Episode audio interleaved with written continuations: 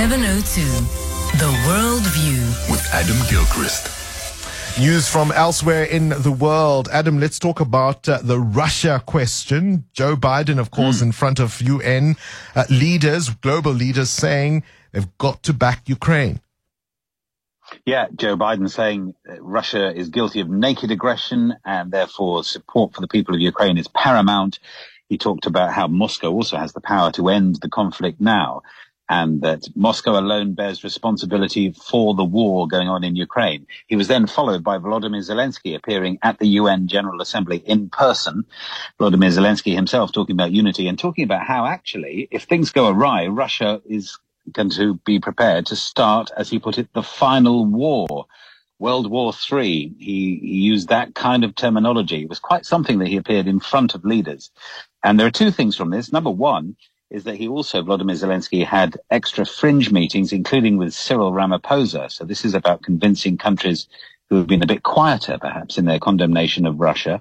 And then number two is that Vladimir Zelensky is today going to speak to the Security Council, which means he will be in front of a Russian envoy of some sort, whether it's the Russian ambassador or the foreign minister Sergei Lavrov, there will be a Russian in front of him, face to face with the enemy, as it were. That'll be very interesting. It'll be great theatre apart from anything else. Yeah, absolutely. We'll keep an eye out for that one. Now, tell me about Ronaldo mania in Iran. Yes, there were crowds of football supporters chanting his name uh, as he arrived in Tehran. Ronaldo mania, Cristiano crazed fans chased after the team's bus. They were wearing replica shirts. Loads of them were.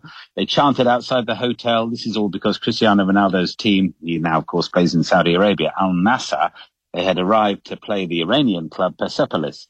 I mean, there's so much on this because there's been a thawing in Saudi-Iranian relations, even though technically they're at war with each other as a proxy war anyway in Yemen. Saudi Arabia and Iran are on different sides in the Yemen civil war. This is the end of a seven year Saudi football exile for their clubs. Most clubs, sponsors and insurance companies still boycott Iran. That's certainly true across Europe and beyond. There's a huge fuss outside the stadium, therefore, that they'd arrived, and particularly Ronaldo. But then an eerie silence inside because Persepolis have to play their games behind closed doors after a social media uh, contradiction. Basically, FIFA have said, nah, closed doors for you. So it was a bit like the wedding party outside and then the funeral inside. Very weird. He'll take, I suppose, any attention he can get, will Ronaldo. True. Leave it there for this morning's Worldview. Adam Gilchrist.